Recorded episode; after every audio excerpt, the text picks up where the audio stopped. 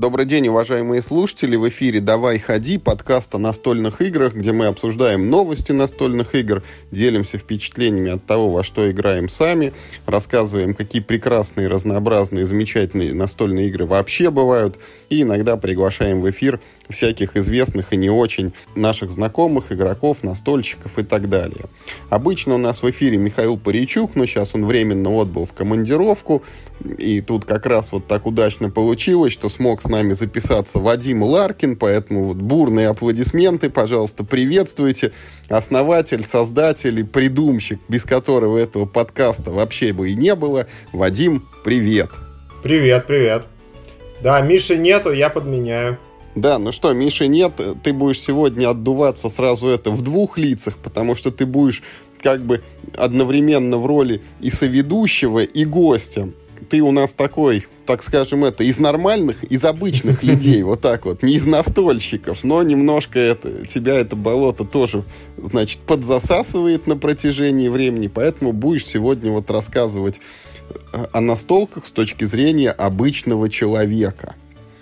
И давай, наверное, вот я сразу это вопрос, который он родился из наших предыдущих выпусков. Не так давно мы тут с Мишей нахваливали игру Немезида где вот а фильм «Чужие», там игроки просыпаются на космическом корабле, где бегают какие-то инопланетные монстры, и, значит, им надо спастись и еще выполнить там какие-то тайные цели, которые зачастую друг другу противоречат, поэтому там бывает так, что чтобы выиграл ты, надо, чтобы товарищ проиграл, а иногда, ну, не просто проиграл, а еще и погиб в процессе. И вот Вадим, наслушавшись ну, а в общем, что я рассказываю за тебя? Давай сам. Значит, как получилось, что ты эту немезиду купил? Ну, слушай, действительно, наслушавшись, послушал э, какой-то там из выпусков э, очередной подкаста, где ты рассказывал про игру эту. Ну, меня вообще как бы я склонен, расположен к большому формату, то есть все мои покупки последние это большие игры, то есть я покупал Eclipse, Сумерки Империи, вот это вот необъяснимое, непостижимое, непонятное, невнятное. Значит, и вот Немезида. Ну, Немезиду я не покупал, я ее жене заказал на день рождения, скинул ссылку, говорю, вот, смотри, какая, говорю, игра, будем играть. Но больше всего, ты знаешь, вот, э, что мне из подкаста эту игру продало, это э, когда ты сказал, что вот человек, который играет, ему правила знать почти не надо. У него все на карточках написано, по сути. И мне показалось, что это классный способ вот преодолеть э, вот этот э, проклятие владельца коробки, что ты-то знаешь правила, ты можешь обслуживать игру, но объяснять другим игрокам много не надо. И это действительно так и оказалось. Она действительно очень легка в объяснении, и люди после вот первого круга уже способны самостоятельно определяться с, ну, с тем, куда они пойдут и что они будут делать. Вот э, именно это э, стало решающим фактором. Погоди, погоди, что-то я тебе сходу не верю. То есть вот ты прям вот слушал про игру, услышал, что достаточно одному знать правила, и все остальные их легко воспримут, и прям в этот момент решил вот эту игру прям вот она мне нужна. Неважно там про что она, неважно какая она. Конечно, нет, конечно важно, конечно важно, конечно важно, но это было решающим фактором. То есть понятно, что вот недавно Миша выкладывал фотографии вот этой игры про Звездные войны, где один сетап только занимает полтора-два часа. И очевидно, что в это я играть, конечно же, не буду. Ну, то есть я жертву себе не найду просто под эту игру и не знаю кого. А, внезапно, внезапно, короче, вот тебе супер совет, вот у тебя так же, как с Немезидой, в которой вот только один, зная правила, ты, ты можешь как бы вот всех, ну там, туда вовлечь, и все будет хорошо, есть супер способ сыграть в эти Звездные войны так, чтобы это самое. И ты получил удовольствие, и тот, с кем ты получаешь, э, ну, удовольствие тоже, кто играет. Для этого, э, значит, все, что тебе необходимо, это иметь 200 рублей. Значит, что, что ты делаешь с этими двумя? Это что, человек приходит приходит человек с профи.ру и объясняет вам правила. Я боюсь, что за 200 рублей он даже не дойдет Да. Нет, короче, есть на самом деле такая игра, вот э, ее продают это. Мосигра ее выпустила на русском языке. Это маленькая такая коробочка, буквально из 16 карт. Я, к сожалению, сейчас не воспроизведу, как она называется. Там что-то типа вот сопротивление, что ли, вот освобождение. Во, освобождение она называется. В общем, ее суть в том, что до недавних пор эту игру делали вот, ну, по бренду Звездных войн, как типа карточный вот этот вот Ребелион. Ну, такого минимального формата. Но потом что-то пошло не так, короче, с правами там вышла какая-то неразбериха, и стало невозможно сделать эту игру вот, ну, по Звездным войнам, и ее просто как бы, ну, там, перерисовали в какой-то этот такой а-ля дженерик фантастики сеттинг, где есть, ну, там, какие-то условные хорошие, условные плохие, и как бы все. Ну, вместо Звездные войны там какие-нибудь космические конфликты, да? Ну, видимо, да. Вот, но все, кто в нее играл, отмечают, что ощущения от нее, ну, примерно такие же, как вот этот вот Ребелион, гигантский трехчасовой, там, с часовой раскладкой, но при этом у тебя всего лишь 16 карт, и ты можешь сыграть, ну, там, видимо, за 16 минут ты можешь сыграть в нее. Не знаю, насколько это альтернатива, потому что в этих играх больших часть кайфа это то, что она вот большая, что она надолго, что она я всегда вспоминаю, как мы с тобой играли в э, «Властелина колец», вот этого непереведенного английского, и когда у нас первая партия заняла 6 или 7 часов, вот, э, и, ну, это, это одна из таких вот ярких воспоминаний в жизни, э, которые ты не уверен, хочешь ли ты повторить. Вот, но это тоже круто. Поэтому, не знаю, я вот поклонник большой формы, то есть вот если игра в 16 карт, не знаю, она меня как-то сразу не, не привлекает. И еще я хотел сказать, что у меня есть претензия э, вот этого толка к Эклипсу, что Эклипс ограничен ходами, и меня это, ну, прям вот раздражает. То есть, э, по сути, вот помнишь, как мы с тобой играли в StarCraft, и ты когда ну, мы выучили только этот дебют, да? Мы вс... Не только. Road Rush, ой, этот Zer Crash и Roach Train. Ну, ну, у нас было там два или три дебюта там в, в заготовке. Мы смотрели, с кем мы играем, и в зависимости от этого выбирали как, ну, один из дебютов, да? Roach Train. И блестяще их исполняли. Дебюты мы исполняли блестяще, и но если игра доходила до Миттельшпиля, да, то она превращалась просто ну, в катастрофу, потому что мы... Ну, был знали... риск уже, да. Да, мы уже не знали, что делать в этом случае.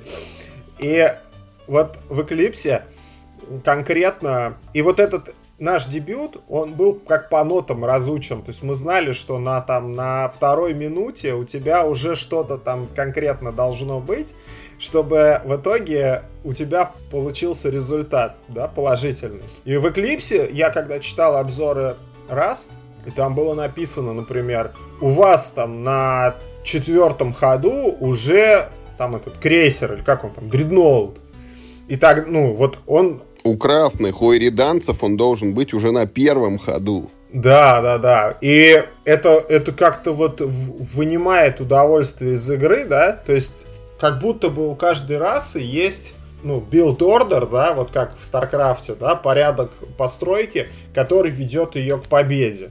Ну и там понятно, что игра привносит какие-то случайности, которые ну, на пути к победе тебя призваны споткнуть, да? Вот сам, сама вот эта целенаправленность, да, что ты должен вот, вот таким образом, что есть вот какая-то такая победная стратегия, она меня немножко смущает. И то, что игра ограничена количеством ходов, то есть ты не можешь, у тебя не может быть никаких э, там, я не знаю, перетягиваний каната, да, тут отдал, там забрал. За вот эти, сколько там, 6-7 ходов, ты должен игру закончить. Это немножко разочаровывает, конечно. Ну-ка, погоди, погоди, дай-ка я тебя про Eclipse попытаю. У вас на каком ходу начинаются сражения? Слушай, ну мы в Eclipse играли три раза всего. То есть коробка, считай, новая. Вот. И первый раз не считается, второй раз, ну, я думаю, что ходу на пятом, там, на четвертом. Вот, потому что, короче, вот, ну, по моим наблюдениям, когда люди играют в Eclipse, вот как раз, ну, там, первые какие-то разы, понятно, что они только изучают игру, там, понимают, какие в ней есть опции и что вообще можно сделать.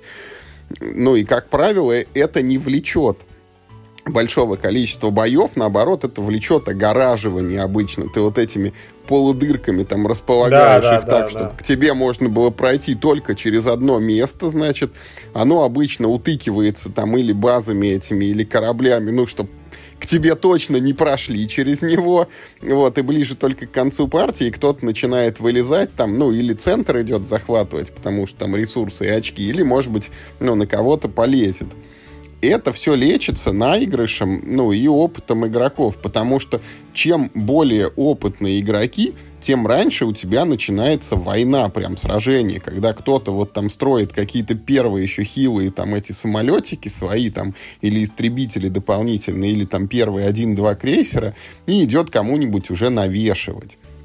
Причем вот почему мне нравится Eclipse играть именно на шестерых, потому что, ну вот, чем больше игроков, тем больше источников вот этого конфликта и напряжения, потому что все идут в атаку, и по-хорошему, ну там, вот, когда уже у тебя все, все научатся и наиграются, будут, ну, на третьем ходу максимум эти битвы.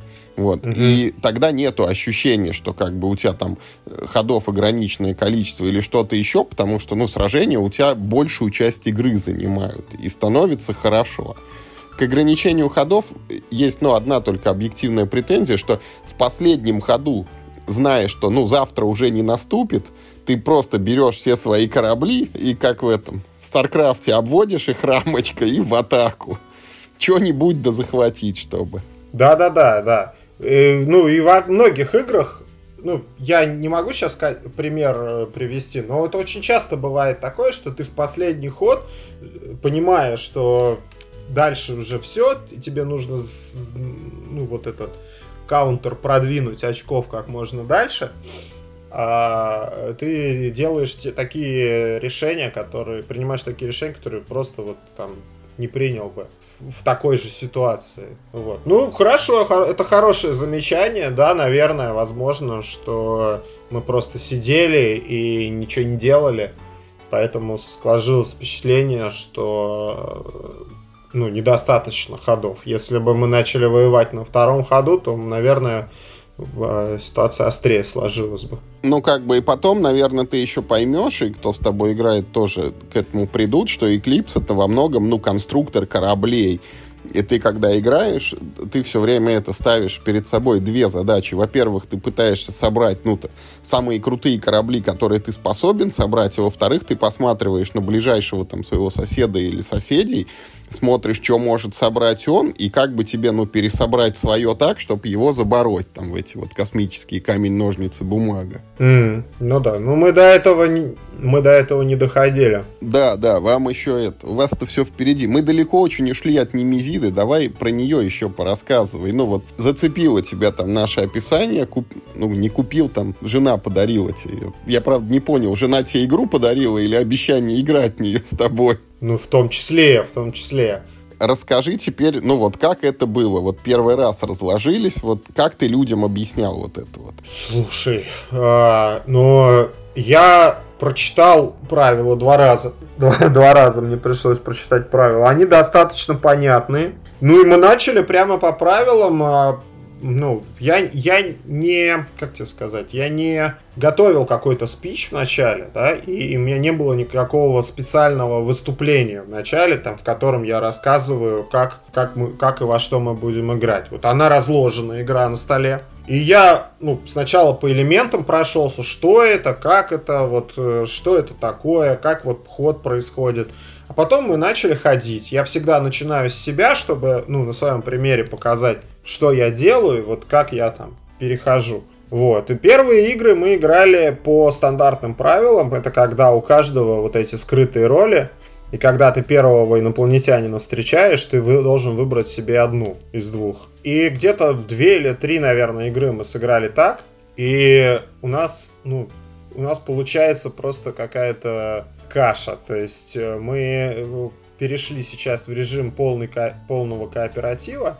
И, и, и игры получаются более-менее, ну, какими-то ну, нормальными, что ли, да, то есть вот даже сюжеты какие-то складываются более-менее разумные, когда мы действуем все э, вместе.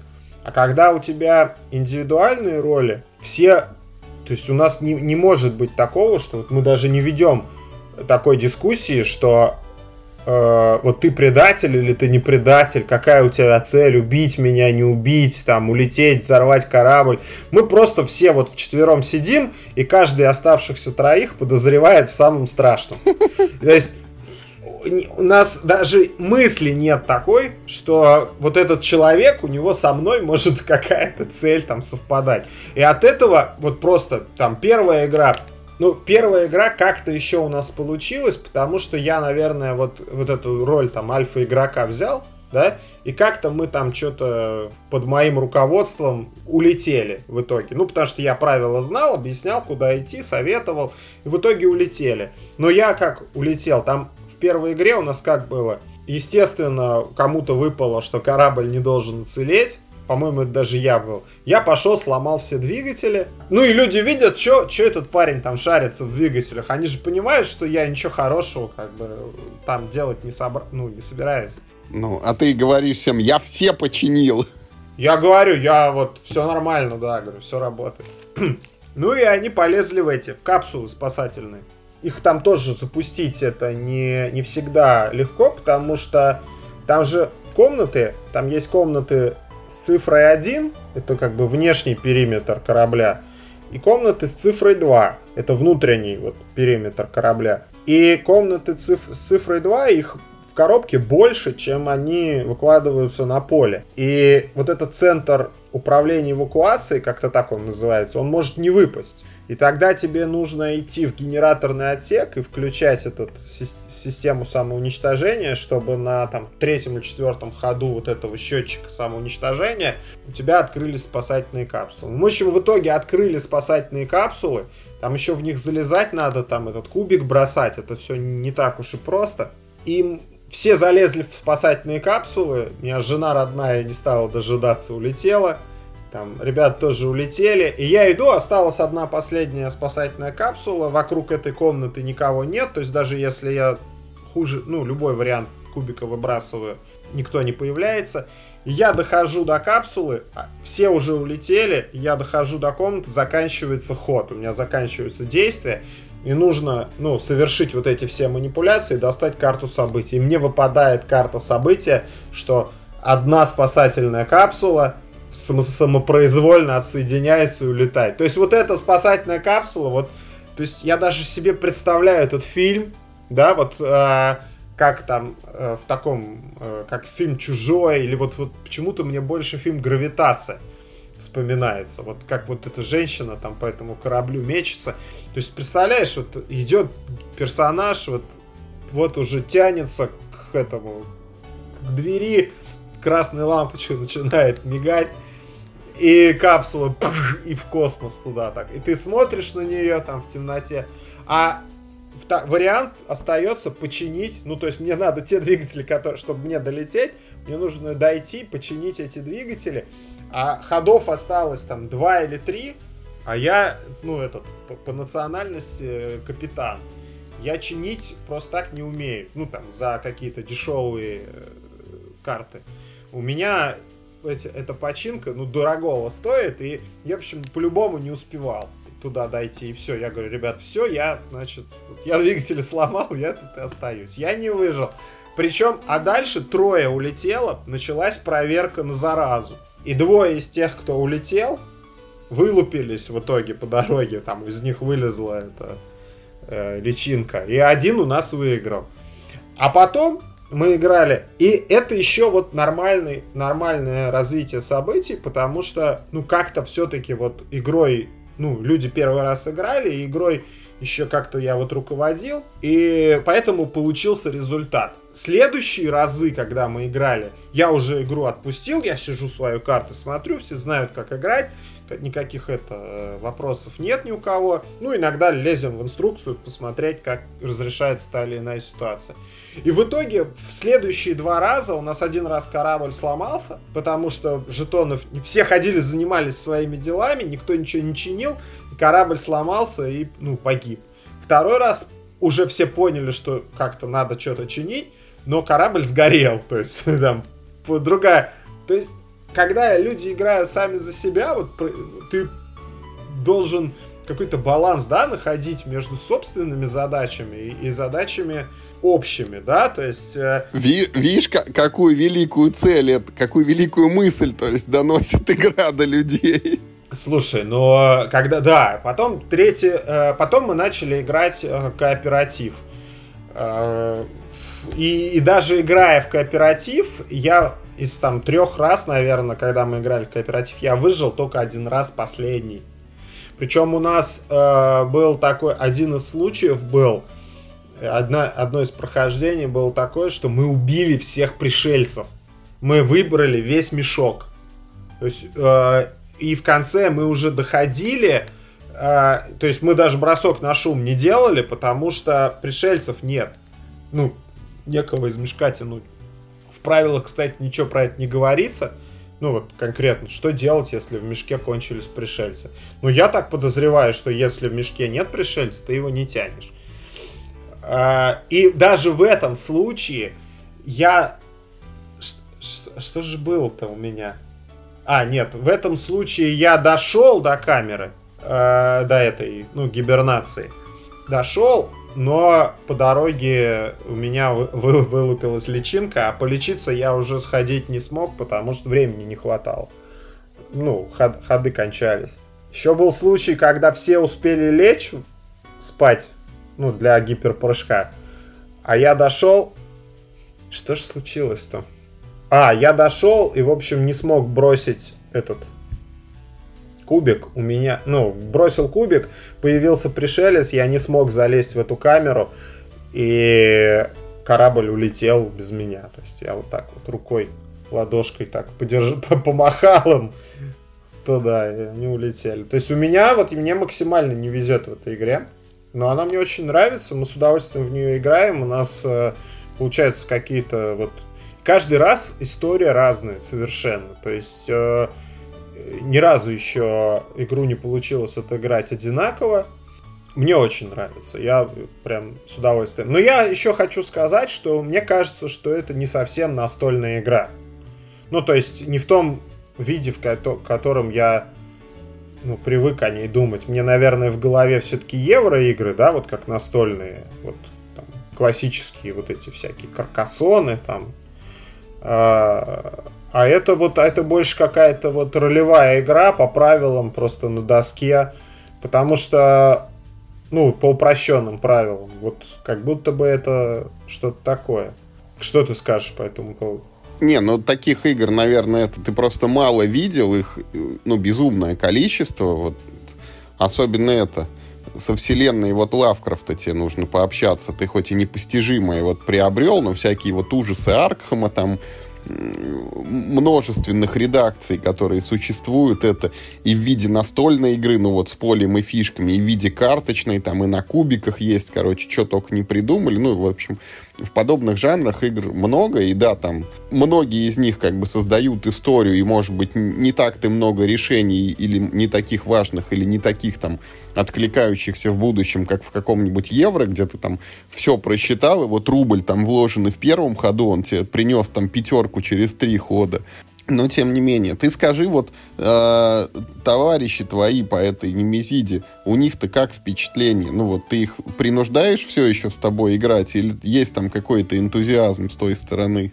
Есть энтузиазм, ну пока есть, пока есть. Правда, вот ты знаешь, последний раз я сказал, что, ребят, давайте в следующий раз попробуем все-таки вот по основным правилам сыграть, не в полный кооператив. Они что-то прям так все это... Не-не-не. Нет, давайте вот в кооператив, давайте. Ну, я их это, при, при, призову все-таки вот, к стандартной версии, потому что там еще есть и какое-то внутреннее противодействие. Очень, кстати, еще хотел сказать про дисбаланс ролей. Я не знаю, как вот в непостижимом, да, там, ну, вот эти карточки, да, с персонажами, с особыми свойствами. Я вот еще не вник, я играл только одним пока. Я не знаю, насколько они э, равноценны. Потому что вот классические, э, классическое распределение, вот воин, маг и вор, да, это обычно, ну вот даже в, ДН, ну, в ДНД, когда я разбирался в ДНД, там это была вторая, по-моему, редакция, ты когда персонажа генерируешь, ты берешь сколько-то очков и распределяешь по разным категориям, да, то есть он, если он где-то слабый, да, то он где-то в другом месте сильный. Здесь нет такого. Вот здесь э, тебе может достаться совершенно бесполезный персонаж, э, типа там ученый какой-нибудь или механик, вот, который которым ужасно играть. Я вот я не прочувствовал от него никакой, никакого эффекта. То есть есть крутые, есть солдат, там разведчик, э, капитан, вот ну, первая тройка там, хороших персонажей. И есть э, пилот, механик и ученый, которые ну, совершенно бесполезны и никакой пользы обществу не приносят. Ну, в некоторой степени, там, механик еще как-то, но вот ученый и пилот это просто какая-то ерунда. Мне кажется, вот эта претензия какая-то вот у меня есть к игре, то есть они не сбалансированы. Ну, возможно, что так и запрограммировано, что ты вначале ну, вот, неудачно вытащил, вот, неудачно сыграл. Ну, тут я ничего тебе не скажу. Я играл даже меньше тебя, поэтому... Я, кстати, мне как раз достался ученый, вот которого там очень быстро загрызли. Я еще удивился тогда сразу, как, когда мне дают фигурку, он сразу на инвалидном кресле, типа, от чужих будет мчать там по коридорам. Да, мы еще... У нас э, было два эпизода, тоже связанных с ученым. В одной... Э, в, в одном эпизоде он получил травму... Вот перелом ноги, вот, я, я говорю, ребят... Ему не страшно. Да, я говорю, надо как-то ее проигнорировать, потому что, ну, чё, какая разница у него, он и так на инвалидной коляске, что ему этот перелом ноги. А он там как-то влияет ну, то ли на, э, на бегство, то ли на что-то, то есть он больше карт должен сбросить, ну, что-то такое. Я говорю, ну, наверное, не должна влиять эта карта на него, вот по логике. А второе, это у капитана... Хоть какое-то преимущество. Да, да. А второе, у капитана есть такое свойство, приказ. Он, если с тобой в одной комнате находится, он тебя может заставить куда-то подвигаться. И у нас была ситуация, где э, я оказался в одной... Это был ну, как раз по этим по стандартным правилам мы играли. Я оказался в одной комнате с капитаном, я играл ученым, оказался в одной комнате с капитаном, у которого, как оказалось, цель была, чтобы я не выжил. И он меня... А, мы это прям себе даже представили, как он меня взял за эту каталку и, и выкатил в комнату с пришельцем просто. Поэтому, ну, мне очень, ну, очень нравится игра, она очень крутые ситуации генерирует, и пока она себя не исчерпала. Я переживал, что она будет повторяться. Да, ну то есть, что все, все игры будут э, копией предыдущей, да, что всем будет примерно по одному сценарию развиваться. Но нет, нет, нет. Пока нет. Ну, возможно, что там 6 игр это не так много для того, чтобы она приелась. Ну, пока нет. Она очень хорошо ну, сделана, не... она очень приятно выглядит. Ничего, как, когда вот 26 отыграешь, а не 6, тогда поговорим еще раз. Ну и в конце концов там какое-то это неприличное количество дополнений есть к Немезиде. Там дополнительные герои эти, новые монстры, там чего-то еще, чего-то еще. Есть даже там цельная новая Немезида, где ты не в космическом корабле это, а на какой-то базе э, на Марсе. И там тоже что-то происходит, значит, звучит сирена и лезут монстры. Но это Немезида, я так понимаю, она только на Кикстартере продается, ее так вот особо-то, я так понимаю, купить нельзя. Вот это вторая, новая, которая на Марсе. Ну, по-моему, да, еще на русском. Ну и монстры эти тоже там такие какие-то. Э, там же вот эти все дополнения, они влияют на монстров, что поведение монстров, правила поведения монстров вли... меняются. Там одно какое-то там странное, что монстр тебя кусает и убегает всегда. И если ты его не поймал, там он мутирует. Какая-то такая история, я не буду выдумывать, я точно не знаю. А вторая, это где монстров на самом деле нет, что это все кошмары. И они тебя куда-то в какое-то гнездо заманивают, и вот если ты в это гнездо попадешь, они там тебя съедают. Вот какая-то такая история. Ну, тоже не, не буду говорить, что я точно в курсе, потому что, ну, я так мельком посмотрел, я, я решил для себя, что пока я не заинтересован в этих дополнениях. Есть, игра еще себя не исчерпала в любом случае. Но я к ней купил протекторы, потому что карты очень кропятся. Они, может быть, и хорошего качества, такие глянцевые, да, но у них уголочки так об это облетают быстро.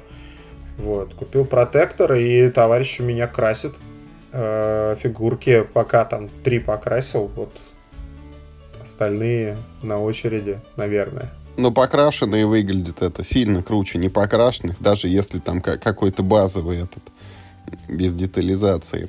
Так, а скажи мне, пожалуйста, у тебя вот помимо Немезиды есть какой-то еще вот, ну там, актуальный список игр, вот во что вы играете, когда вы собираетесь? Ну вот не было Немезиды, вы бы что раскладывали? Ну у нас есть э, «Семь чудес», «Крылья», вот, э, «Семь чудес», «Крылья», «Азул».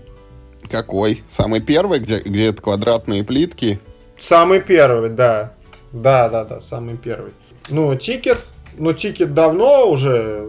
Европа? Лет. Да, Европа, Европа. Ну, «Непостижимое» мы играли один раз. Эклипс, Сумеречная борьба. Мачи Коро есть. Тоже очень хорошая игра. Вот, вот. Хорошая, да. Мы ее брали с собой, ездили на море. Ну, с семьей втроем. А, брали Мачи Коро, играли. Даже последний раз с аддоном сыграли, с дополнением. С этим. Ну, то есть мы так без дополнения. Я так расстраиваюсь, я куда-то потерял. У меня были покерные фишки, я куда-то их потерял во время переезда. И ими так удобно было бы в матч кора играть. Вот эти монетки там, они, ну, маленькие картонные, а так бы фишками покерными бы раскидывали, было бы здорово. У меня есть специальный чемоданчик покерных фишек, который достается вот, ну, в любую игру, где есть деньги. Они, как правило, ну, вот, или бумажные, или картоночки какие-то, вот в лучшем случае. Ну, покерные фишки намного круче. Ну вот, кстати, можно обсудить э, вот бытовой вопрос. У меня до... Сейчас, погоди, про бытовой вопрос да. мы перейдем. Еще, еще мне чуть-чуть расскажи про непостижимые. Вот вы хоть один раз сыграли, какие впечатления вот у тебя и товарищи остались? Слушай, хорошие впечатления. Первая игра вообще э, не показатели, ничего не понятно, потому что никто не понимает, э, к чему, ну вот, чего нужно достичь. Там в начале сильно раскидывались ресурсами. Ну, то есть, вот там, потратьте два угля все такие, ха, два угля, на. Вот. А потом этих двух углей и не хватило в конце. А, и самое ну, неприятное было предателю, потому что предатель не понимал, что будет-то в конце и как ему себя вести, когда вскрываться, когда не вскрываться. Но я думаю, что следующая игра будет понятнее и здесь надо наиграть. Здесь прям вот, вот в эту игру точно надо наиграть, чтобы уже вот ну, каждый понимал, какая задача, и четко использовал и карточки, и ну, те, которые ему приходят, вот обычные маленькие карточки, и вот эти свои свойства уникальные. Здесь, конечно, прям надо, ну, игр, не знаю, даже не две, не три, я думаю, игры четыре как минимум сыграть, чтобы уже потом потом уже дойти до какого-то уровня, когда будет... Ну вот как с Эклипсом ты пример привел, э, мне кажется, тут то, то же самое. Здесь уже острота будет проявляться с самого начала, и предатель будет себя изящнее вести и скрывать свои намерения. Ну тогда давай к бытовым вопросам. Ну, бытовые вопросы. Вот э, расскажи мне, как вот у тебя устроен... Э, смотри, вот в качестве примера. У меня стол был. Ну, то есть я, я не знаю, в прошлом подкасте рассказывал, когда приходил, я ремонт. Дома делали ремонт, выезжали, жили на съемной квартире мы долго. почти год, там, 9 месяцев. Сейчас вернулись домой, ну и с учетом там всей ситуации э, в мире, э, у нас, естественно, вот как все люди, которые делают ремонт, они всегда думают, вот у меня лежит пачка денег, я вот на эту пачку денег все сделаю, вплоть до, я не знаю, штор. И у нас, естественно, конечно, ни на что не хватило, и мы сейчас мебели потихонечку вот докупаем, обустраиваемся. Хотя уже заехали ну, довольно давно, да, то есть какая-то основная мебель была сразу, но вот обустраиваемся мы только сейчас. И она, у меня из стола, из поверхности, из игровой был круглый стол, метр двадцать в диаметре, круглый. И что тебе хочу сказать, что этого круглого стола недостаточно для того, чтобы разложить Eclipse на четырех человек он просто не умещается.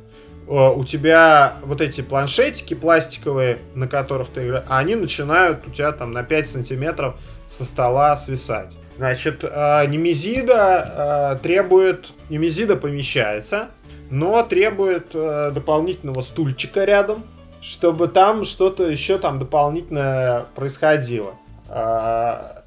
Неудобно. Я думаю, что круглые столы ну, то есть он, чтобы был удобнее, он должен быть, ну, я не знаю, на 10 сантиметров в диаметре шире, или даже на 20. Но тогда это просто, это, ну, мне кажется, это несовместимо с российскими квартирами. Такой стол, это что-то невероятное. Вот, поэтому сейчас, э, ну, это и было в планах. Мы купили очень крутая штука, стол раздвижной. Как вот знаешь, раньше были такие э, боксерская такая, ну, игрушка такая, боксерская перчатка на таких, как это сказать, на, ну, вот так нажимаешь. Ну, типа как она, ножницы, да? Как ножницы, да, выдвигается так. И вот у него внутри такой механизм. Значит, ты его вот так раздвигаешь.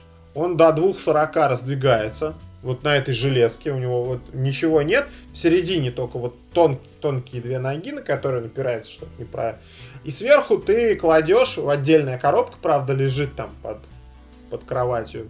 Накладываешь вот эти штуки. Ну, как столешницу продолжаешь. Он до 2.40 раздвигается. И вот на нем я купил еще, пошел в Озоне, купил этот э, сукно бильярдное. А, накрывается это все бильярдным сукном. И прям вот на, 2, на 2.40 шикарно умещается все. И Немезида, и Eclipse, и коробки с миниатюрами можно поставить, из которых ты вынимаешь это все. Вот. Э, я... Э, но до этого у меня была идея, там, я не знаю, купить какой-то садовый стол, держать его на балконе, на нем как-то это раскладывать.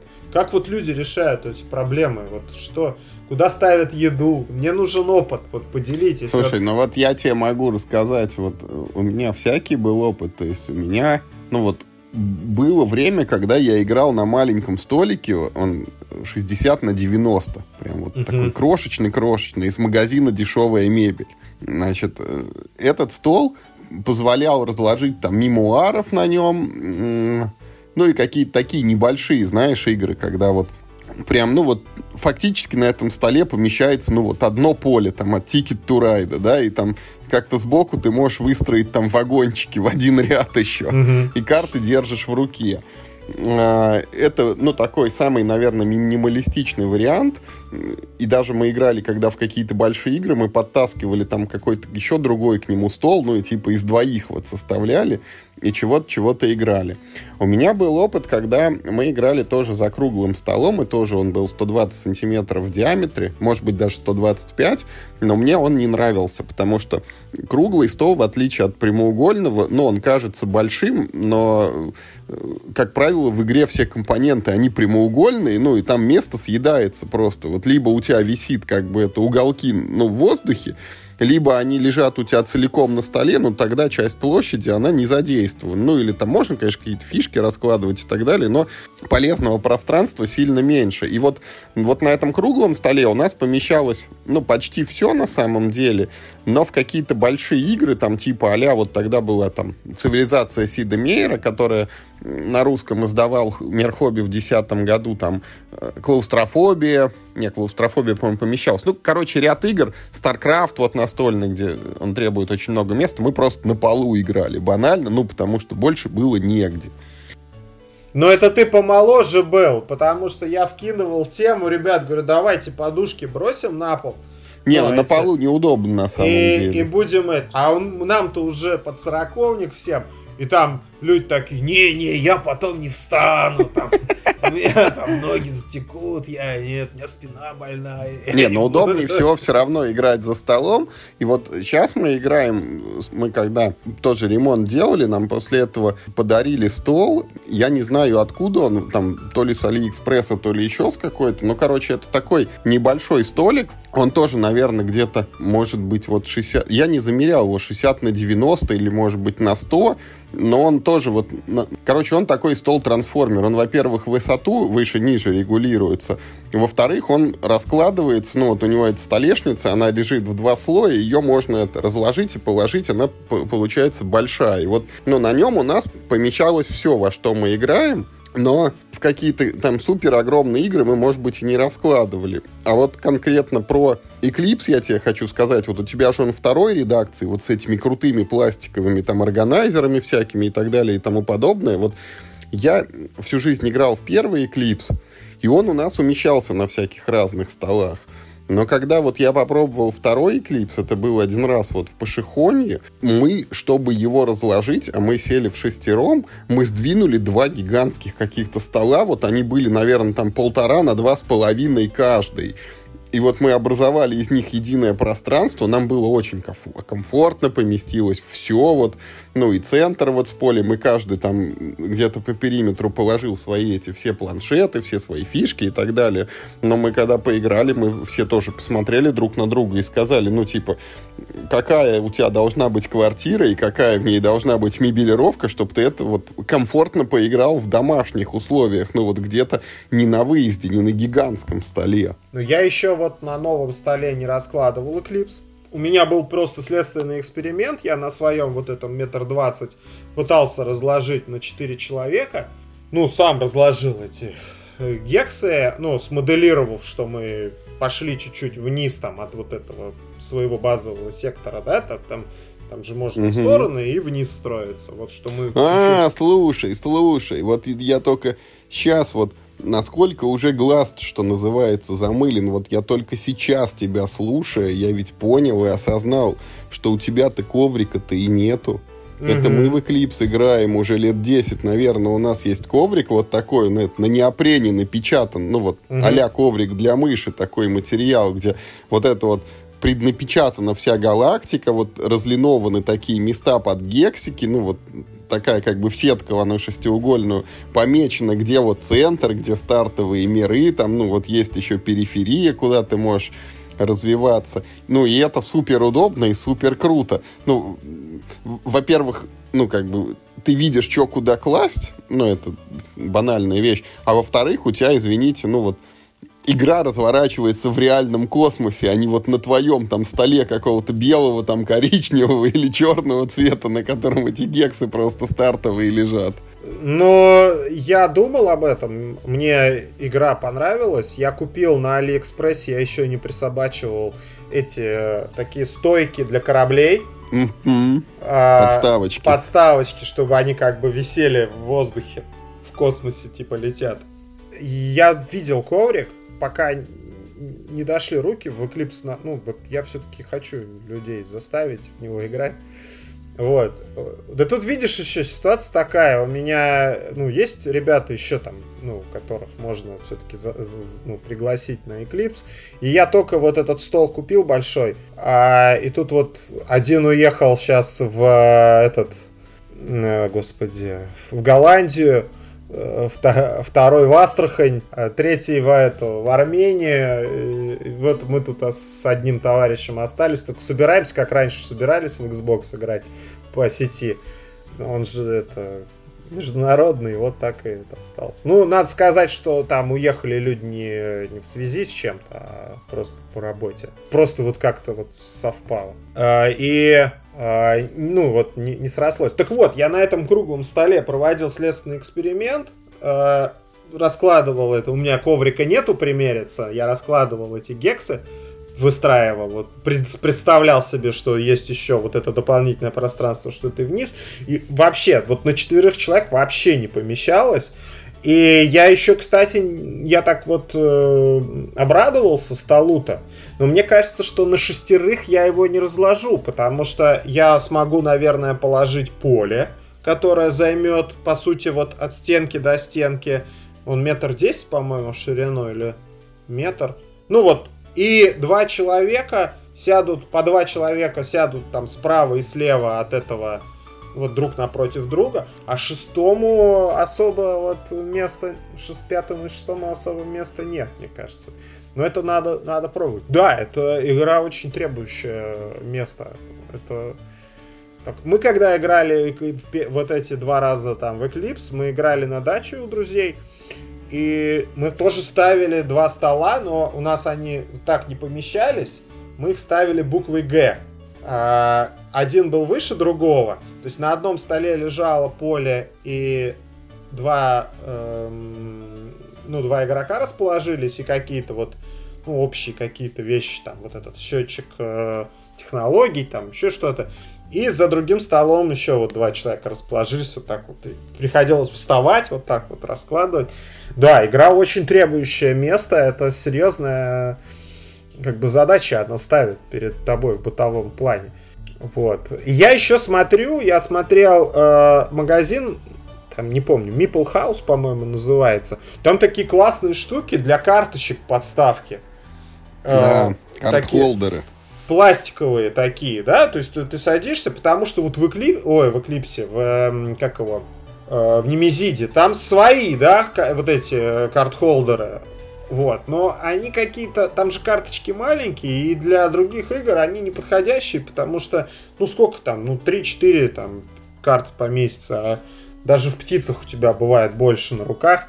Вот, поэтому вот я смотрю еще на вот эти карт-холдеры, мне нравятся. Э, и, ну вот, что, чтобы, чем бы еще, вот, э, так сказать, нужны, наверное, какие-то штуки под, под э, компоненты да, то есть какие-то э, пластиковые какие-то тарелочки там. Это ты в Maple House можешь посмотреть, у них много пластиковых всяких штук есть, вот именно куда что-то положить. А эти, могу рассказать вот про эти подставки под карты. У меня тоже есть, ну, вот эти Meeple House карт-холдеры. Ну, я слышал, что ты говорил про какие-то деревянные. То, что я видел, они не деревянные, они пластиковые. У меня есть вот самые любимые, это деревянные, которые делал так называемый Ортис, он есть это ВКонтакте, там как-то Ortis Game Studio, или как так называется. Но он делает вот из этой вот, вот это вот ДВП, знаешь, такая типа а фанерка жженая, вот лазером ее режут. И они очень удобные тем, что, ну, они такие, короче, очень компактные, места не занимают практически на столе, там шириной, наверное, сантиметра три, ну и вот длинненькие, плюс они по типу пазла еще могут друг с другом стыковаться, то есть, ну, вот там одна где-то в нее там 5, 6, 7 карт влезает. Если тебе надо больше, ты просто две ставишь рядом, они цепляются друг за другом. Ну и создается такая длинная штука.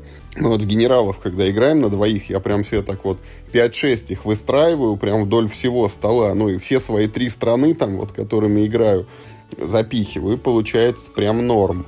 Ну вот очень удобная штука. Это вот так же, как вот эти покерные фишки я таскаю в любую игру, ну, где есть деньги, а вот с этими э, я их называю палки. Вот эти палки я, я таскаю, ну, в любую игру, где есть карты. То есть, вот что бы мы ни играли, это там генералы, там тот же Ticket to Ride, у тебя там карты все равно есть, ты их держишь в руках, ну вот все что угодно, вот обязательно эти палки. Вот они очень крутые. Еще какой-нибудь лайфхак мне подскажи, что еще нужно? Потому что карт-холдеры точно нужны, вот э, даже для да ну не знаю, остальное это все излишество, на мой взгляд. Есть еще вот такие ну, коробочки для карт, ты, может быть, еще из детства их где-то видел, если кто-то при тебе играл в Magic the Gathering, ну, такие вот декбоксы, типа, куда ты просто карты засовываешь, ну, у меня пар парочка таких лежит, ну а зачем они нужны? У меня в них вот как лежали колоды из МТГ, так они там и лежат. Бывают еще, ну вот у Мипла Хауса удобные всякие вот такие органайзеры под компоненты, там разные как бы комплектации, там есть, ну вот миска там условно вот просто миска, есть миска, где внутри еще там на отсеки поделенная, есть там побольше, есть поменьше, Бывают еще тарелки для кубиков. Это куда вот ты кубики кидаешь, ну, чтобы они у тебя не разлетались. У меня башня есть. Ну вот башню можно, да. Башня, кстати, очень удобно, потому что кубик не летает, не, не сбивает фишки с поля, там, и не Да, падает да, на да. пол. Башня очень хорошо. Вот, ну и это, непрозрачные протекторы, которые э, это игру спасают от всего. Хоть ты там вылил, я не знаю, это стакан минералки на нее, хоть еще что-нибудь, у тебя карта полностью уничтожилась, ты можешь напечатать просто на цветном принтере такую же, положить в этот непрозрачный протектор, и у тебя все будет как новое. Ну вот этого медика в Немезиде можно таких сделать. э, Да, да, медика можно также сделать. Что там, 10 карт на- напечатал и все. На T-серии, по-моему, есть э, уже все готовое, вот прям на двустороннем, ну, двустороннюю печать пускаешь, просто вырезал, и все, у тебя все готово. Они уже и по-русски, и все, и только этого надо, человечка. Ну, человечка кто-нибудь на, себе на 3D принтере тоже напечатает. Ну, или там, я не знаю, Да, я, кстати, думал, думал тоже купить себе 3D принтер. А, Они сейчас такие, это, ну, недорогие, и, ну, у техника до такого уровня дошла, что там просто, ну, ну фантастика, что, что получается. Единственное место, да, там две такие штуки, как ведро 10-литровое. То есть э, там надо не, не одну, вот я хотел не тот, который вот это вот ездит, такой вот, а есть э, фото, как-то они там, фото чего-то. Короче, там заполняешь жидкостью, прям как, в- я не знаю, как в, космич... в фильме фантастическом, жидкостью заполняешь смолой, его там датчиками какими-то, ну вот светом там, он, она затвердевает внутри, потом вода сливается, и остается фигурка. Ты эту фигурку достаешь из этой, ну вот из этой камеры, ставишь в специальную другую камеру, она называется сушка-мойка, что-то такое. И там она... микроволновку, короче. Да, она там затвердевает окончательно. И, ну, смывает с нее остатки вот этого, ну, смолы вот этой, которая, ну, не стекла сама. И у тебя получается два ведра таких вот, ну, как ведро, прям как садовое. Одна, одна печатает, вторая вот эта сушка-мойка. И это надо куда-то поставить, и это пока вот, ну, чуть ли не единственное препятствие. И еще говорят, он воняет, как этот, как дьявол. Вот этот, ну, пластик вот этот, когда плавишь, это вообще, конечно. Я думаю, что... А так прикольно, фигурки печатать, можно, э, ну, там, разойтись э, вообще до, это, до бесконечности. В любую игру. Вся, любая евро у тебя Америтрэшем станет. Вместо кубиков там будешь эти... Сейчас уже ты не видел современные евро, сейчас уже из дерева тоже режут фигурные всякие штуки, что у тебя не серый там черный и коричневый кубик, а прям вот деревяшечка в форме камня, деревяшка в форме полена, деревяшка в форме угля там, ну, какого-нибудь или кирпича. Это я смеялся. Есть же этот страшный этот ресурс Яндекс Дзен. Ну, он раньше в Яндексе был, и ты все время мотаешь куда-то, и там тебе видео показывают. И мне почему-то видео показывали в основном, ну, кому-то там рецепты показывают, кому-то там автомобили, а мне почему-то показывают, где всякие штуки из дерева делают. И там мужик делал э, доску разделочную, доску большую там, и делал там, я не знаю, как это называется, инкрустация. Когда ты вырезаешь детальку, например, из светлого дерева, ну, углубление делаешь, а потом из черного дерева вырезаешь такую же точно, вставляешь ее, заполировываешь, и у тебя прям инкрустация такая по дереву получается. И он это все делал на каком-то станке, который, ну вот, ну, пару миллионов, мне кажется, стоит. И он там типа, а видео называется э, разделочная доска своими руками. Вот, и, то есть он, чтобы эту доску сделать, ну, то есть тебе, у тебя задача стоит доску сделать разделочную, ну, вот иди, покупай этот и станок, он занимает, ну, комнату там, ну, большую, то есть он там ездит, все это, вот он там с какими-то э, ножами, и я просто к тому, что сейчас вот с такими станками можно, мне кажется, вырезать вообще все что угодно из дерева. И никаких ограничений по форме, там, по размера нет, можно, да, и камни. И, Сейчас и... Это, это очень развито. Ты, если это погуглишь, почти для каждой игры сегодня продаются какие-нибудь, ну вот, наборы там типа вот таких вот дополнительных делюкс там ресурсов, которые кто-то или вот нарезал, или напечатал, там иногда покрашенные они бывают. Ну вот у тебя просто в Немезиде они там сразу лежали, вот эти вот черти инопланетные уже, там, а для каких-нибудь других игр, вот где они там представлены какими-нибудь карточками или картонными жетонами а деньги вот в матче Кора, тебе предлагают, хочешь, вот, покупай, вот они, вот будут ну, вот для такие.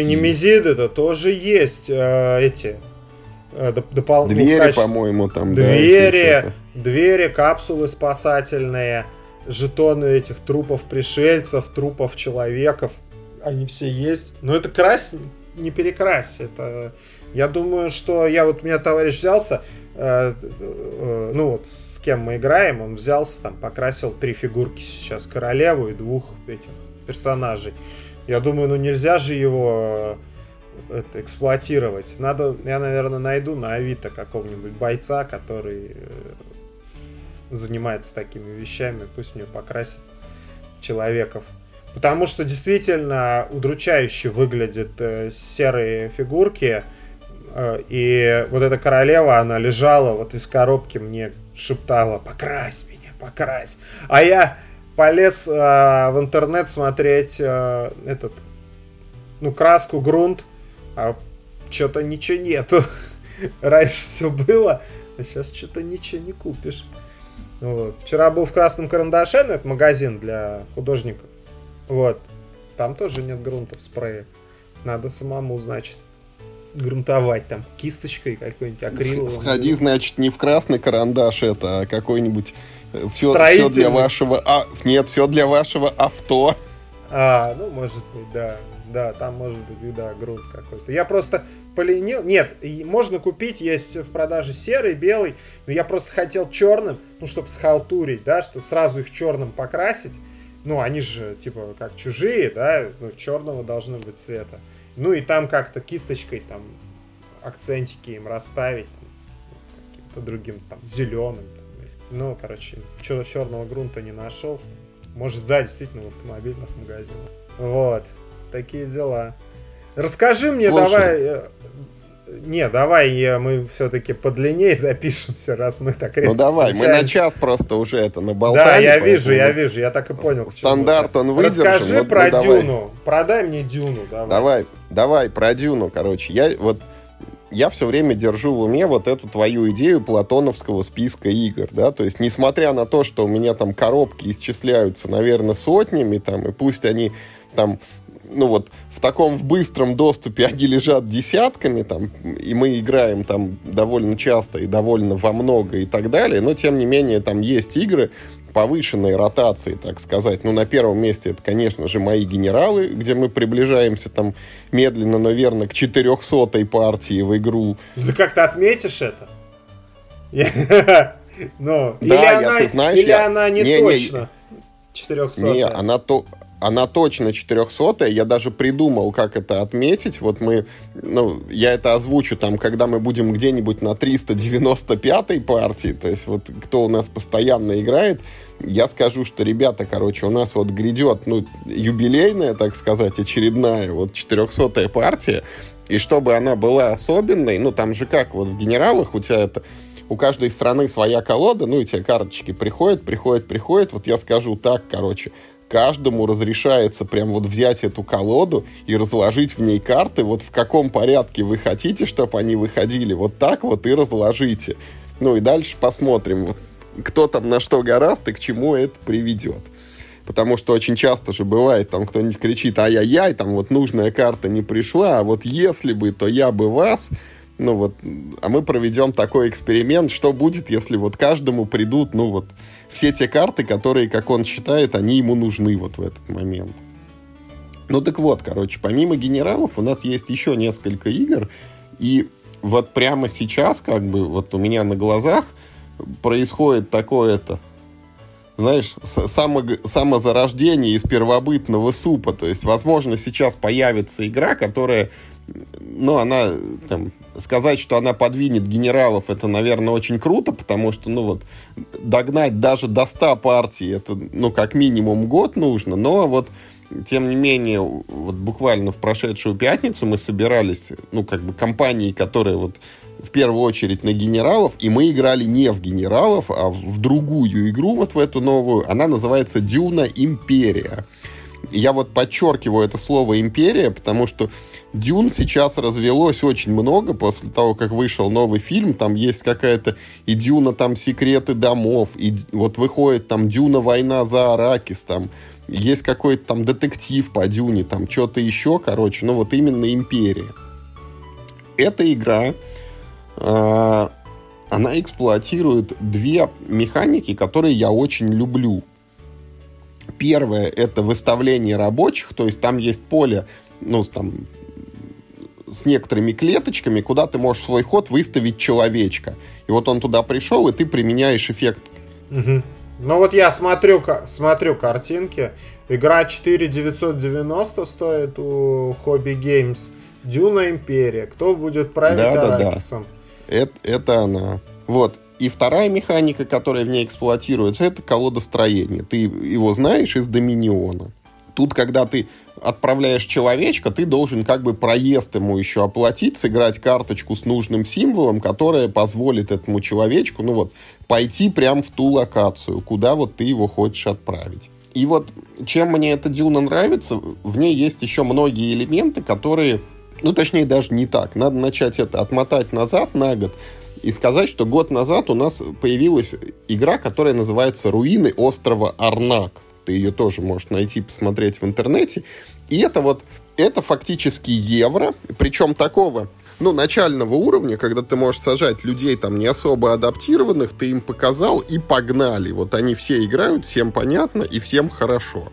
Вот Арнак строится ровно на тех же самых принципах. Там ты играешь типа за таких вот а-ля Индиана Джонсов, которые бегают там под джунглям Амазонки, ищут там всякие археологические ценности, проводят раскопки, ну и добывают артефакты сделано это все, ну вот, по тому же принципу. У тебя есть человечки, которые ты выставляешь на поле в местах раскопок, и для того, чтобы кого-нибудь хоть куда-нибудь послать, ты всегда должен там сыграть еще нужный транспорт, там пеший переход, там автомобильный транспорт, там корабль ему или самолет, допустим. Ну и как бы вот что такое Арнак? Ты там получаешь ресурсы, тратишь их на всякие там штуки, на прокачку, на изучение там полезных вещей, иногда на сражение с монстрами, ну и в конце как бы кто больше набрал очков. Но все это очень приятно, у тебя все время скрипят мозги, там игра заточена на то, что ты вот, у тебя есть там некий набор ресурсов, и ты всегда думаешь, вот, что ты с ними можешь сделать, что ты вот сейчас их потратишь, и прям сразу получишь еще что-нибудь, и вот знаешь, как это, есть история там про мужика, который канцелярскую скрепку на дом сменял. Он да, там да, сперва да. эту скрепку да, там да, да, да, обме- обменял там на что-то, там на билет куда-то, билет куда-то он обменял там на какой-то аквариум, аквариум обменял там на что-то еще, и в итоге получил дом. Вот так и в этом Арнаке. Ты всегда обмениваешь ресурсы, получаешь что-нибудь, это что-нибудь ты думаешь, а куда бы мне вложить, там, обменять там чего-то, чего-то, ну и так далее. И, короче, потом появилась Дюна, которую э, я, когда поиграл, я почувствовал, что это примерно так же круто, как Арнак. Принцип тут тот же, но по сравнению с Арнаком сильнее чувствуется колодостроение, то есть ты можешь подбирать вот карточки, которые со всякими прикольными эффектами еще и сочетаются друг с другом.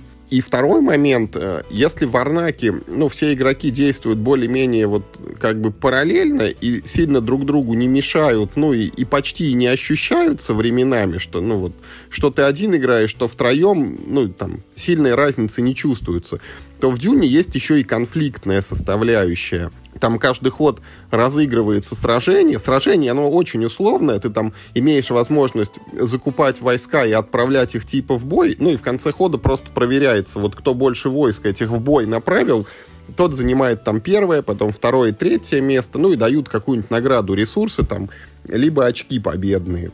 Но вот это сражение, оно так здорово оживляет игру просто, ну вот оно все время тебя подстегивает, кто-то там юнита отправил, ты сразу такой, а, мне тоже нужно, там, и так далее. А мы еще играли, когда в эту дюну первый раз, вот там базово в коробке они лежат, если ты увидишь, ну, там, вот эти войска, это просто вот еврокубы твои эти любимые, деревянные, покрашенные в разные цвета. А мы играли как раз, у товарища был набор вот из 3D принтера вытащенный, и там были прям войска такие маленькие, квадратненькие, знаешь, как в Дюне на Сеге, вот эти танки, рокет-лаунчеры, там Сидж танки были, угу, вот угу. они такие... Трайки ну, вроде там, бы... да, да. Нет, трайков не было, только это вот крупная техника. И они, ну вот то же самое по сути, ну только не деревянный куб, а пластиковая лепешечка у тебя квадратная. Но они такие клевые были, вот они там типа на поле боя там ездили, вот мне очень понравились. А, плюс в этой самой еще дюне, ну, есть там всякая прокачка, то есть ты, то, что ты можешь сделать там в первый ход, отличается от того, что ты можешь сделать там в пятый ход или в седьмой ход, потому что по ходу игры у тебя появляются новые возможности, ты становишься там круче, круче, круче. Ограничено количество и... ходов? Или, или есть цель? Игра ограничена 10 ходами, либо она заканчивается досрочно, если кто-то набирает 10 очков как тебе сказать, и это, наверное, ну вот, если сравнивать Дюну с моими любимыми генералами, как бы у генералов огромный плюс, они очень быстрые. Ну, это, конечно, и наша заслуга, потому что когда ты сыграл 300 партий, ты очень быстро уже играешь в эту игру. Ты знаешь все там, ты не произносишь название каждой карточки. Ты просто говоришь, я играю это, и все уже поняли, что ты там делаешь. И в генералов мы играем за час, и ходы длятся, ну, супер быстро просто. Вот Дюна, конечно, она заявлена на 2 часа, и первые партии, они даже чутка дольше происходят и, ну, над ходами. Ты там, бывает, подтупливаешь, потому что там ты куда-то хочешь пойти, но пойти не можешь, потому что у тебя нет нужной карточки, или вот тебе нужен какой-то ресурс, а у тебя его нет, ты думаешь, а как бы мне бы его заработать, но все равно мне вот очень она нравится, и пока, пока я в нее сыграл три раза, вот мне ее летом показали первый раз, и ну вот за прошлую неделю коробка приехала, мы сыграли уже дважды, оба раза получалось так, что это, ну, прям вот игра на весь вечер. Для нас два часа с небольшим, но это прям много, это фактически вот все наше время, на которое мы можем собраться, ну, так более-менее комфортно, пока кто-то не, не станет говорить, мне там завтра на работу, или мне там спать уже хочется, или что-то еще. Когда мы на генералов просто собираемся, мы можем себе позволить сыграть в генералов там, а потом или второй раз сыграть в генералов, или что-то еще разложить. Вот Дюна такой возможности не дает. То есть это мой формат, мой формат формат, да. Ну, почти, да. И даже чисто из-за этого, ну, там, достигнуть даже 100 партий в нее будет тяжелее, потому что она времени банально больше жрет. Вот, но мне очень нравится, то есть она такая, знаешь, она очень компактная, то есть у тебя вот, ну, твой ход заключается в том, что у, вот у тебя есть два человечка вот этих, которых ты можешь отправить на поле. Вот ты выставил одного, что-то получил, вот ты выставил второго, что-то получил, и все, ход заканчивается на этом. И ходов всего 10. Mm-hmm. Да, потом ты можешь там себе купить третьего человечка, ну и у тебя сразу как бы это в полтора раза увеличивается количество доступных действий, ты можешь обзавестись там какими-то новыми карточками, которые тебе позволяют там, ну, сделать что-то еще, там, произвести какие-то дополнительные ресурсы или там выполнить еще какой-нибудь эффект. Но вот и она мне тоже благодаря этому очень нравится. Вот я люблю, когда в играх есть, ну, конфликтность такая, не конфликтность, а напряженность, когда ты очень сильно лимитирован. Вот у тебя на ход дается два всего лишь человечка, и тебе с ними там и пять карт на руке. Вот нужно что-то придумать, чтобы вот походить эффективнее, чем другие игроки. Более того, э, вот на поле Дюны, если ты на него посмотришь, там где-то 20, может быть, даже 25 доступных клеточек, куда ты можешь пойти. Ну, это вообще-то довольно много, и по отношению к новым игрокам это негуманно. То есть, когда ты вот перед человеком расстилаешь такое поле и говоришь, вот у тебя типа 20 разных ходов, куда хочешь, туда и ходи. Понятно, что глаза разбегаются на первом этапе, ну и вот это очень большое разнообразие, и совершенно не очевидно, а куда мне идти, а что мне делать, а что мне надо, а что мне не надо.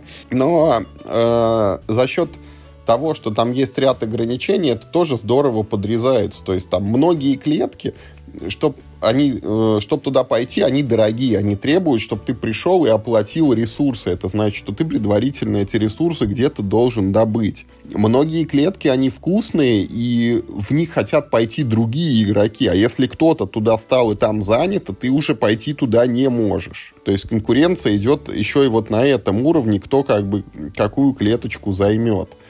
Ну вот на самом деле наверное, у этой Дюны, ну, вот нет какой-то убийственной киллер-фичи, как вот с этой Немезидой, да, что это игра, которая там генерирует кинематографические ситуации, она вот, ну, как бы легка в освоении новичками. Дюна нет, она, я не могу сказать, что она генерирует такие универсальные киллер-фичи. У нее просто две вот этих механики, ну вот их лично я люблю, вот этот колодострой и выставление рабочих, и они в ней очень хорошо проработаны.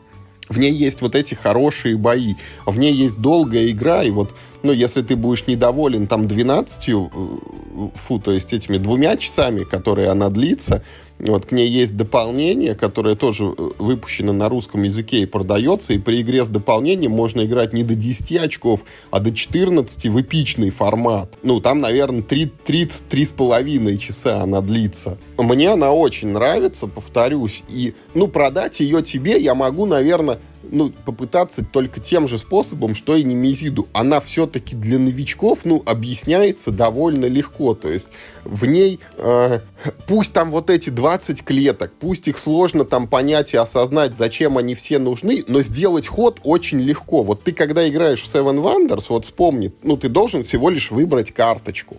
Да, да, да. Это, это сделать довольно легко. Другой вопрос уже, что ты, ну, там, хорошую или плохую карточку выбрал, и как у тебя ранее выбранные карточки сочетаются с той, что взял ты сейчас, но сам вот этот вот ход совершить, я выбираю карточку, он простой. Ты его все равно сможешь сделать, даже если ты новичок. Так и в этой дюне, вот сопоставить, что у тебя есть вот человечек, у тебя есть карточки, на карточках есть какие-то символы, и вот на такие символы на поле ты можешь пойти. Это тоже довольно просто. Вот отправь своего человека куда-нибудь, куда ты можешь. А дальше как бы, ну вот он сходил там 2, 3, 5 раз, в голове уже что-то щелкнет. Там, что я с этого получаю, что я вижу, получают другие игроки. А за что очки-то дают? Три основных источника очков. То есть там вот, если ты посмотришь на поле, там в левой части есть такой прям снизу доверху как бы трек, он поделен на четыре участка, там ты типа зарабатываешь влияние у различных фракций. Там есть Император, Фримены, там Бен и Гессерит, какая-то космическая корпорация.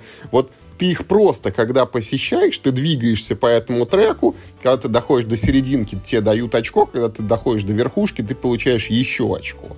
Угу.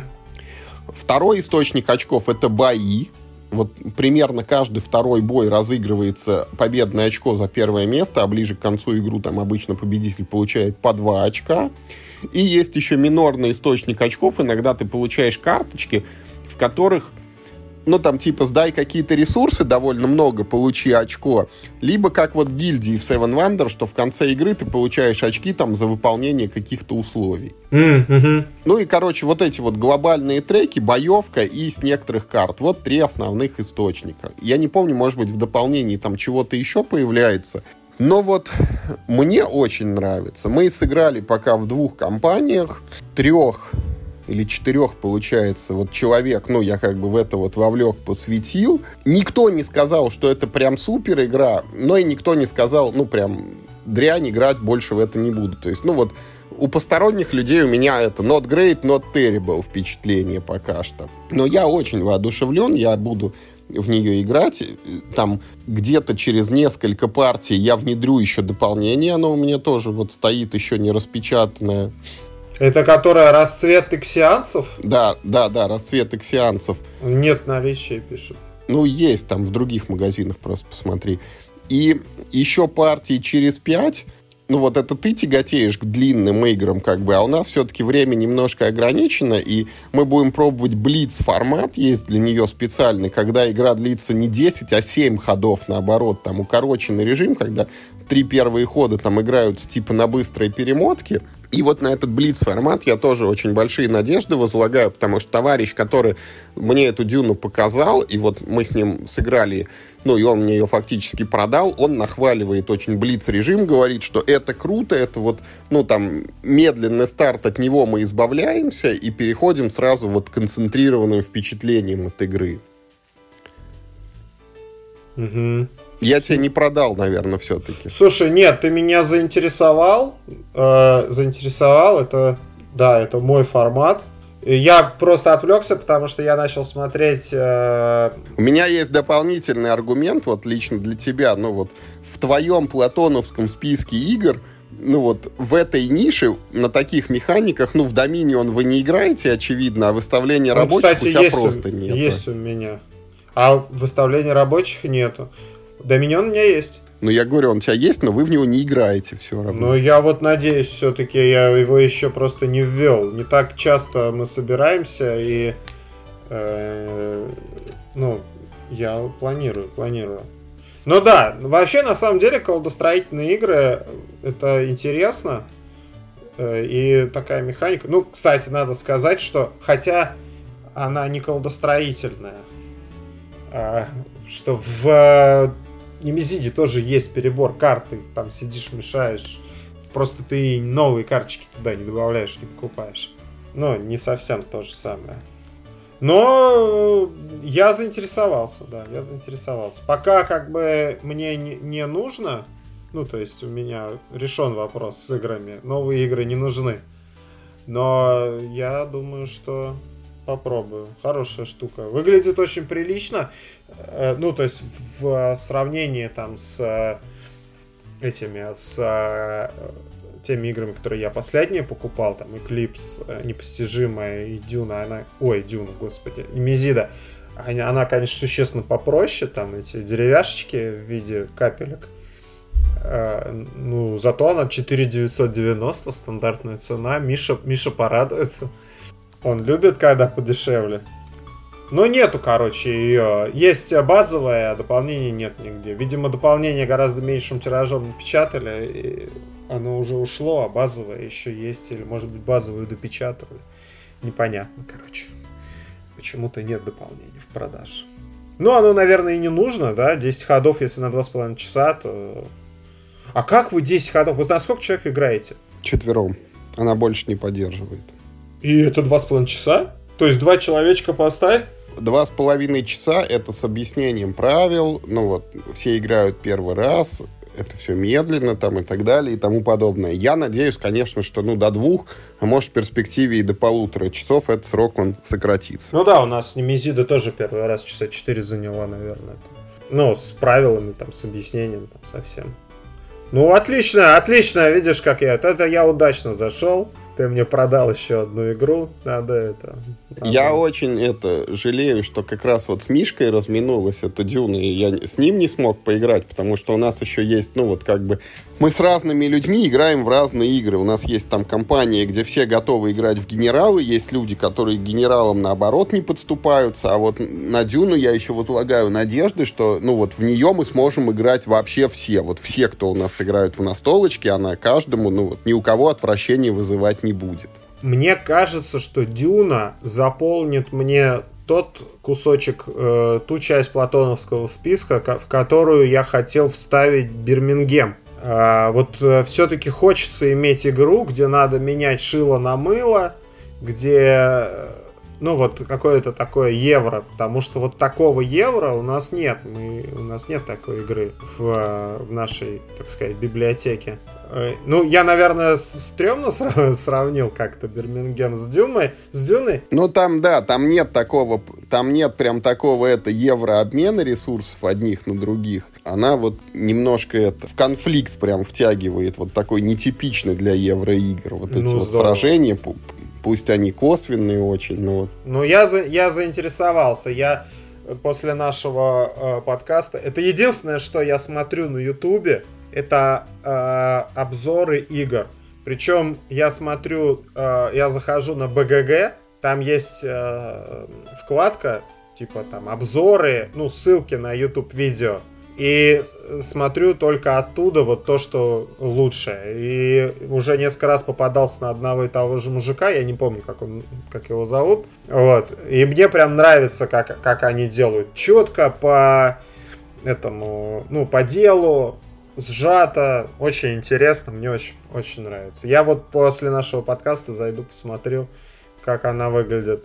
Ну вот посмотри, а мы, я, я надеюсь, мы все-таки с Мишкой потом сыграем, ну и, еще и подробнее расскажем про Дюну, потому что у него там свой взгляд наверняка будет, вот он что-нибудь подметит там или поругает то, что я там не усмотрел. Вот, ну и мы к тому времени вот попробуем, может быть, больше режимов, больше форматов, и будет это тоже что рассказать. Ну, отлично. Давайте вернемся к этому когда-нибудь. А я поиграю еще в непостижимое, вот, расскажу вам потом. Хотя, наверное, про нее нет смысла рассказывать, потому что это же Battlestar Galactica. А, вот. Но я бы не стал играть в Battlestar Galactica, потому что я посмотрел сериал Battlestar Galactica, и я его теперь искренне ненавижу, потому что я думал, что там... Ну, извините, кто не смотрел, кто собирается смотреть, я спойлерну.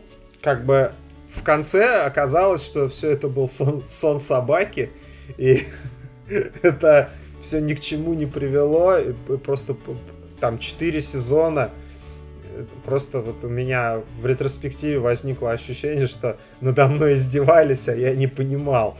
Знаешь, вот приходишь в какую-нибудь там токсичную компанию людей, они над тобой, они свои шутки над тобой шутят, а ты не понимаешь, что потом до тебя доходит, что над тобой издевались. И вот у меня после Battlestar Galactica такое же ощущение, что надо мной издевались, там сколько, сколько там сезонов, я не помню, там много.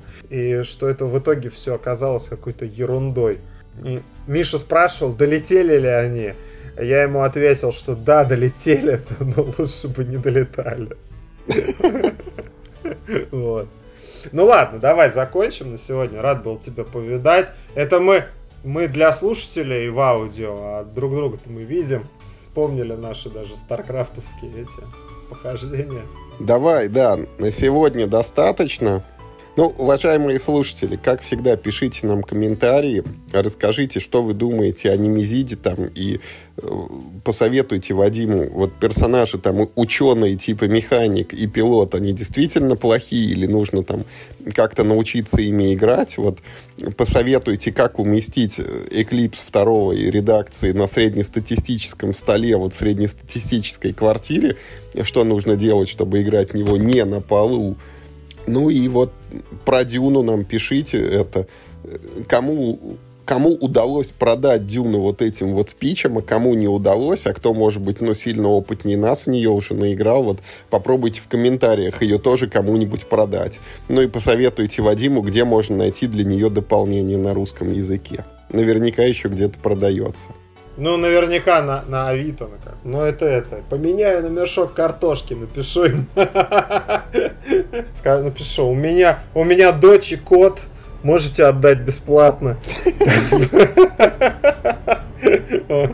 Ладно, все, спасибо вам большое. На сегодня это все, да. Как говорит Миша, играйте только в хорошие игры и, главное, не болейте.